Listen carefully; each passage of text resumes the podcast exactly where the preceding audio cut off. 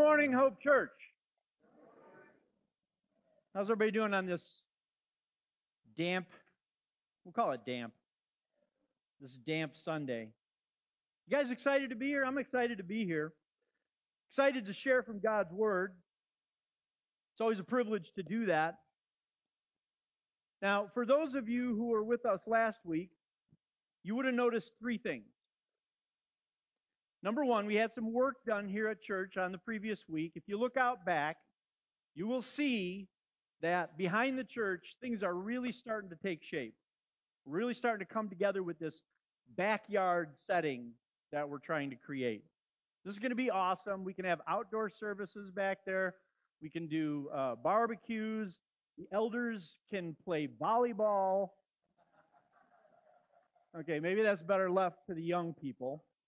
We don't want any pulled hammies, right? A huge thank you goes out to everyone involved in that project. I hesitate to name names because I know I'll forget someone. You guys know who you are. Thank you so much for working on that. The second thing that you would have noticed is the permanent installation of our speakers. You know, we had them on sticks before with cables and we had to clean that up. So we got those mounted. And a huge thank you goes out to everyone involved in that project as well. Yeah. Look around. The third thing that you would have noticed is that we had a guest speaker. And thanks to Kyle Beckerick for being here and sharing from God's Word. It was wonderful. But what you and probably Kyle did not know is that he was a test subject. Yeah, see, I was not going to stand up here and make all kinds of noise to see if these things were going to stay up there. Yeah. They're going to come down, let them come down on someone else, right? I'm smart, right? I'm smart. But you know, I wasn't always that smart. Or maybe I should say, I wasn't always that wise. If we go all the way back when I was in high school, which was just a couple of years ago, why does everyone laugh when I say that? I don't I don't understand. But if you go all the way back, you'd know, you would know that I was not wise. I made a lot of bad choices. And one of those bad choices was to just kind of glide through my high school years. Those four years, I did the absolute bare minimum. I did just enough to get good enough grades to keep my parents off my back. That was all I was interested is just doing enough and getting out. Not a wise choice growing up. And to all you young people out there, do not do what I did. Make the most of your opportunities. Seize those opportunities. Apply yourself and work hard in school. You're smiling, you're laughing. I hope you do.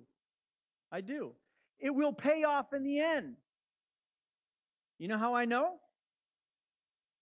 Well, after about eight years of wandering, eight years of bouncing around, not having any idea what I was doing, and making more bad decisions, and a near fatal car accident, I finally came to a conclusion. I knew that I had better make a change or I was in big trouble. I was going nowhere. So I found myself back in school. And I started my journey with an eight year detour. Again, if you guys want to save yourselves a lot of time and a lot of heartache, listen to me. Learn from my mistakes. Don't do what I did. Always do your best. And listen to your parents. Believe it or not, they've lived this. They know what they're talking about. Even if you don't believe that they do. Anyway, here I am back in school at age 26, and this is what I discovered. I could learn.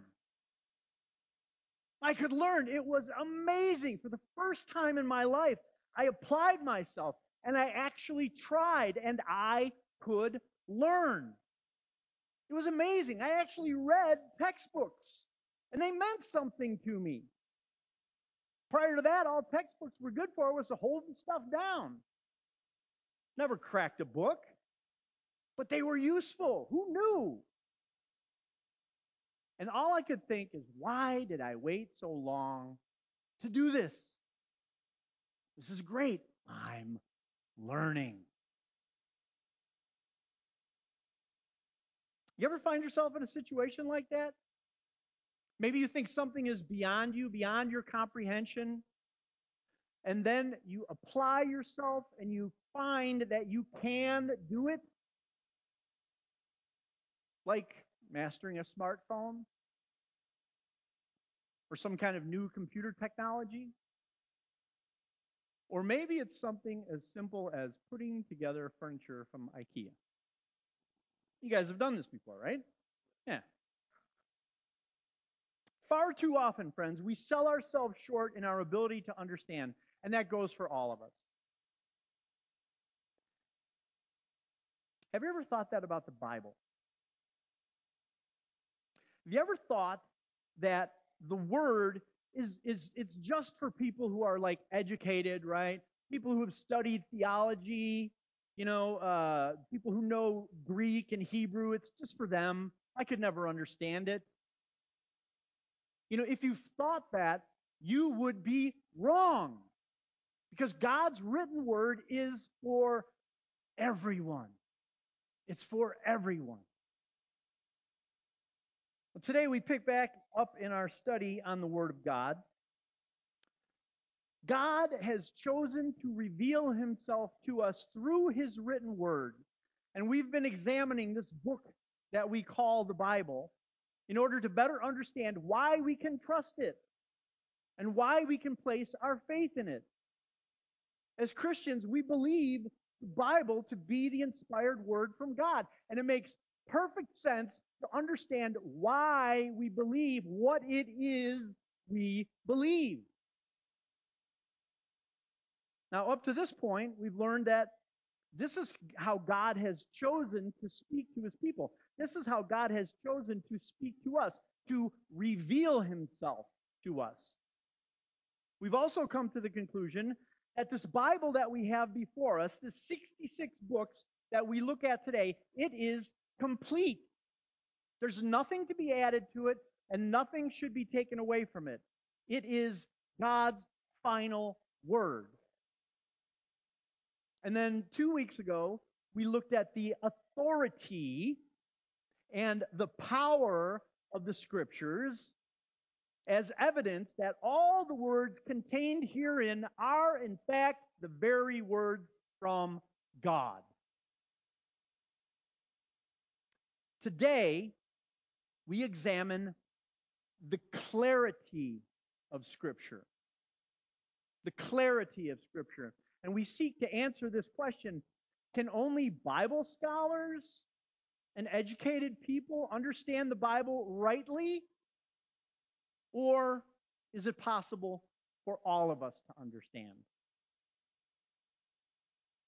Now, anyone who has begun to read the Bible will come to the conclusion that there are parts of the Bible that are easy to understand. And there are also parts that may not be quite so straightforward.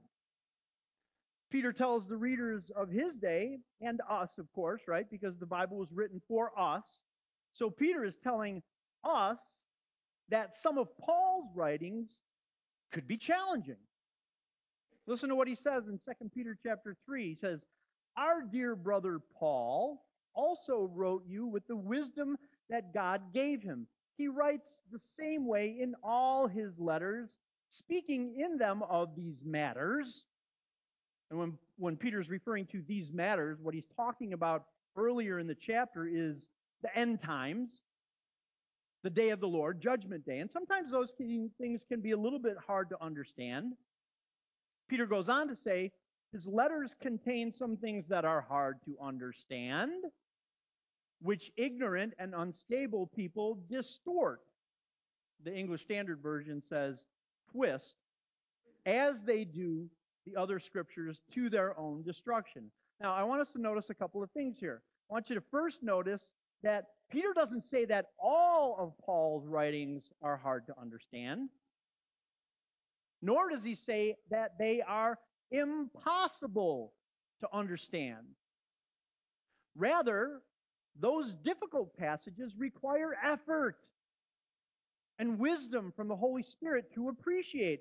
And friends, whenever we read God's word, we should be asking the spirit of wisdom and revelation, that spirit that Paul prayed so fervently for the church at Ephesus. We pray that the spirit would open our eyes and open our hearts to the truth of God's word. And that's especially true when we come to these passages that may be challenging for us. We need the spirit of wisdom and revelation to guide us into the truth of Scripture. And, and I have to mention as well here Peter's warning to the false teachers. There's a warning here to the false teachers, the ones that are twisting and distorting the truth. And let's be honest, if we're talking about clarity, Peter could not be more clear here. Those who take any part of Scripture and twist it to justify their behaviors have doomed themselves to their destruction. Could not be any clearer here. See, that's why we read. That's why we study the Word of God. That's why we need to know what it is we're being taught. Is it biblical? Is it truth? This was important in Peter's day, and it is vitally important today. Peter talks about this earlier in 2 Peter chapter 3. He says, In the last days, scoffers will come, scoffing and following their own desires. Paul talks about this very thing as well in 2 Timothy chapter 4. He says, for the time will come when people will not put up with sound doctrine. In other words, they will not put up with the truth of the scriptures. Instead, to suit their own desires, they will gather around them a great number of teachers to say what their itching ears want to hear. They will turn their ears away from the truth and turn aside to myths. Do we see this? Do we see this happening today? Are there false teachers out there twisting and distorting the truth? Do we see them teaching myths? Saying things like, oh, all religions are basically the same. They all get you to heaven as long as you're sincere about what you believe. Careful. Or this lie marriage doesn't have to be between one man and one woman. Oh, same sex marriages are fine as long as the love is genuine. Friends, it's nonsense. It's a myth.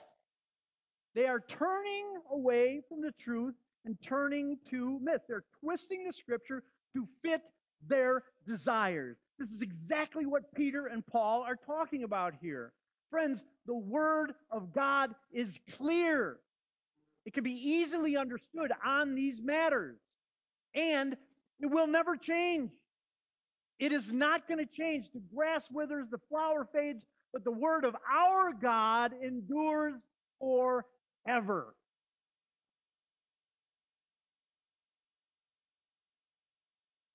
That's clarity.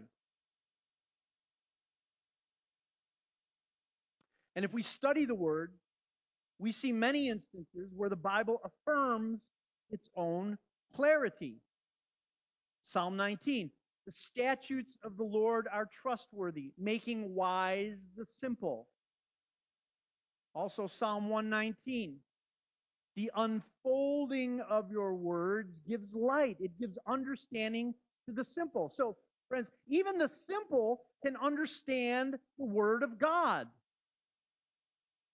And it's really important to note here that where the Psalms here are referring to this simple person, The simple person, they're not necessarily referring to those who lack intellectual ability. That's not what it's talking about. If you look at the original Hebrew word, it's a reference to someone who lacks sound judgment or is maybe prone to mistakes, someone who is easily led astray. And friends, it is no mistake that Jesus very often refers to us as his sheep. And what do we know about sheep? Sheep are simple. Sheep are very easily led astray. That is our nature, friends. Our nature is to wander from God. However, the Word of God is able to impart wisdom to all who would read it. And this should be a great encouragement. This should be incredible encouragement to all of us, especially those who think of themselves as unable to comprehend what the Bible says. I, I, I just don't get it. I don't know what all that stuff is about. That's not true. The Bible is clear and you can understand it. And you know what? Jesus would agree. In the New Testament, we see Jesus speaking with the religious scholars and with common people. And he's answering their questions, assuming that they were able to read the Old Testament and understand it. You never hear Jesus saying something like, Well, I can see how you're confused on that point because Scripture is not very clear. No, he doesn't say that. He answers questions with statements like, Have you not read? How many times have we seen that? Matthew 21, he says, Have you never read the scriptures? Matthew 22, you are wrong because you know neither the scriptures nor the power of God. See, whether Jesus is speaking to scholars or just regular people, the blame for misunderstanding scripture is not placed on the scripture itself. The blame is with those who misunderstand it or refuse to accept what is written. The Old Testament scriptures were to be read and understood by all believers, and that includes us. Similarly, in the New Testament, we see that most of the epistles were written not just for church leaders. They didn't write just for the church leaders but they were intended for entire congregations, intended for everyone. You see what Paul writes? He says, To the church at Corinth, to the churches of Galatia, to all the saints in Christ Jesus who are at Philippi, with the overseers and deacons. And by these statements, Paul makes it clear that his writings are for everyone, and he assumes that they will all be read first or heard, and that all will understand. He also encourages the sharing of letters with other churches. In Colossians 4, he writes, And when this letter has been read among you, have it also read in the church of the Laodiceans and see that you also read the letter from Laodicea. These things are to be shared with everyone, with all believers. All of Paul and the other apostles' writings were meant for all believers, not just for church leaders. That was never the intention. This is not just, you know, for the elders or just for deacons or, or just for teachers or pastors, but for everyone and it was assumed that everyone would be able to understand. Now, I want us to understand that also this is not something that's done solely solely on one's own. Although individual Bible study is huge, it is very important. But this is intended to be done within the fellowship of believers, within the body of believers. That's why we have Bible studies. That's why we have small group studies. That's why we come here every Sunday morning to hear from God's Word. Reading and understanding Scripture is a community thing. It's not meant to be done entirely in isolation from others.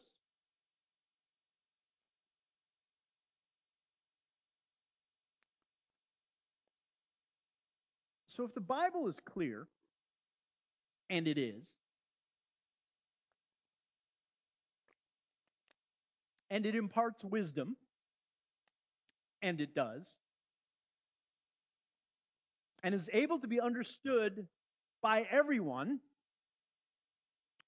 why is it that some just don't seem to understand? They just they just don't get it. Well, in the New Testament, we see the writers telling us that the ability to understand scriptures rightly is more of a spiritual and moral issue than it is one of intellectual ability. In 1 Corinthians chapter 2, Paul tells us the person without the Spirit does not accept the things that come from the Spirit of God, but considers them foolishness and cannot understand them because they are discerned only through the Spirit. Now, that's the New International Version. The English Standard Version translates where it says this person without the Spirit, it translates it as the natural man. The natural man. What do we know about our nature? Our nature is sinful, right? Our nature is sin. That's how we all begin life as unsaved, sinful beings. The natural man doesn't want the things of God, and he can't understand them, even if he wanted to. It's only by the work of the Holy Spirit that our eyes are opened, that our minds are open to the truth of Scripture. That's why we must, we must. It doesn't matter where you're at. It doesn't matter if you claim to be a believer or if you say I'm an unbeliever, an atheist. If you read, you must read sincerely.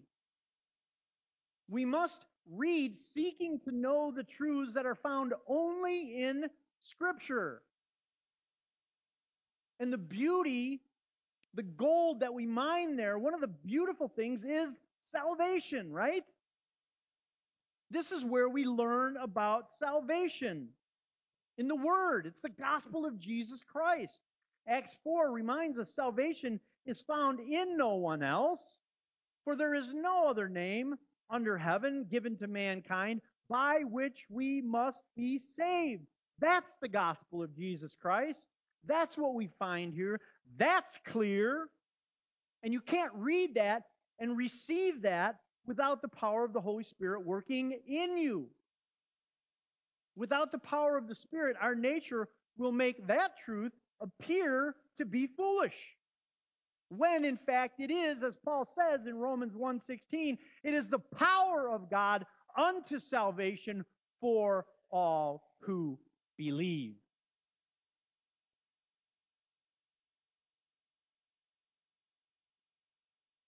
Friends, Scripture is clear. It's clear to those who believe and receive the Word of God. The clarity of Scripture and our ability to understand it correctly should be encouraging. That should make us really feel good to know that the God of creation, the God who created us, has chosen to reveal himself to us. Amazing. We should be in awe of this book, knowing that it is the holy and inspired Word of God. But you know, we have to understand that there are certain expectations with regard to this Word. There are expectations. And this morning, I want to quickly focus on three expectations, three actions that we should be taking knowing that this is our instruction manual for living from our Creator, and knowing that the teachings are clear and we are all able to understand the truth. The first is really simple read it. Got to read it. You're not going to get it unless you read the book. You know, as I shared with you earlier in high school, I never cracked a textbook, but I managed to get by. I just I just eked it out. And you know, you can take that approach to the Christian life, but that's not going to get it done. You'll never have the kind of knowledge and peace that God intends for you without His Word. Our goal, as Paul tells us in Colossians 1, is to live a life worthy of the Lord and please Him in every way, bearing fruit in every good work, growing in the knowledge of God. You cannot grow in the knowledge of God without reading His Word. And it can't be, you know, just a cursory reading, just where you, I, I, I got to get this over with, you know, just read it. Okay, there, I'm done. That's not how this works. You must read it purposefully, and you must read it expectantly, asking the Holy Spirit to guide you into all truth, because the Word of God is truth. And the Holy Spirit will open your eyes and will open your heart to the clarity of Scripture if you ask Him. I guarantee it.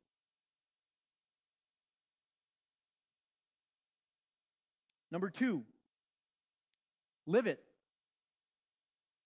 Live it. And honestly, this goes beyond simple obedience, although that is important. What are the two greatest commands that Jesus gave us? Number one, love God. Number two, right? Love God, love others. Could it be any more clear? But you know, there's something else that Jesus teaches us. In Matthew chapter 4, verses 1 through 11, and I wish we had time to dive into this passage this morning. You could do a whole uh, sermon series on the first 11 verses. But this is a story where Jesus goes into the wilderness and he's tempted by Satan. And I, I, want you to notice this, okay? If you're not familiar with the story, he's tempted three times. Three times Jesus is tempted by Satan. And each time he responds, It is written. It is written. And then he goes on to quote scripture. In this case, passages from Deuteronomy. But here's the point Jesus found scripture so important, so valuable, that he internalized it and he memorized it. And this passage from Matthew is in the Bible for a reason. It informs us that scripture is to be recalled it is to be used in the midst of spiritual battles. Anybody here ever been tempted? Man, I should see a lot of hands go up. Remember, if you don't have your hand up, lying is a sin. But when you find yourself in a battle with Satan, are you able to say, It is written? Do you have verses memorized that that can help you do battle and defeat the enemy. Like, I can do all things through him who strengthens me. Or resist the devil and he will flee from you. Or, but the Lord is faithful and he will strengthen you and protect you from the evil one. Or I have told you these things so that in me you may, you may have peace. In this world you will have trouble, but take heart. I have overcome the world. Do you have anything like this at the ready, ready to pull out to do battle with Satan? You should. Jesus did. Read it, live it, and last, share it. Friends, we live in a world that needs the gospel of Jesus Christ badly. Amen? In Romans 10, Paul writes this How then can they call on the one they have not believed in? And how can they believe in the one of whom they have not heard? And how can they hear without someone preaching to them? And how can anyone preach unless they are sent? As it is written, How beautiful are the feet of those who bring good news. And then in verse 17, Paul says this Consequently, because of that, faith comes from, the hear, from hearing the message, and the message is heard through the word about Christ. God's holy and inspired word. And it is our job to share that word. Remember, Jesus commanded his disciples before he left, before he ascended. What did he say? He said, Go, right? Make disciples and teach them to obey what? All that I have commanded, right? And where do we find all that Jesus commanded? All of God's commands. We find them in the Word of God.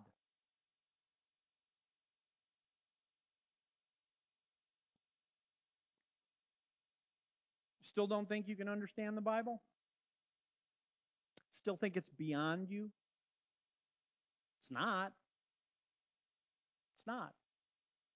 The Word of God is clear in His teachings if you read it expectantly, asking the Holy Spirit to open your eyes. And then we have no choice but to live it. The power of the Word of God is in the transformed lives that we see. Transformation. Kyle preached about that last week the transforming power of the Word of God. And then we have to share it. And that's what we're about here at Hope Church. I'm so glad that Nakia chose the mission statement as part of her memorization this month because it's important. It's part of our mission statement. We are here to share the good news of Jesus Christ with Lowell and the surrounding area. And that good news is clearly found in the Word of God. Let's pray.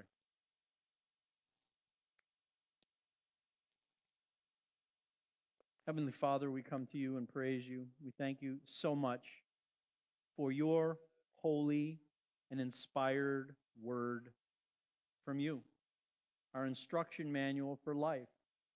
We thank you that you have given us your Holy Spirit to make clear, to make clear your word.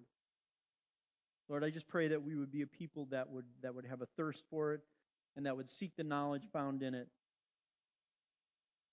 Lord, I, I just pray this in Jesus' name.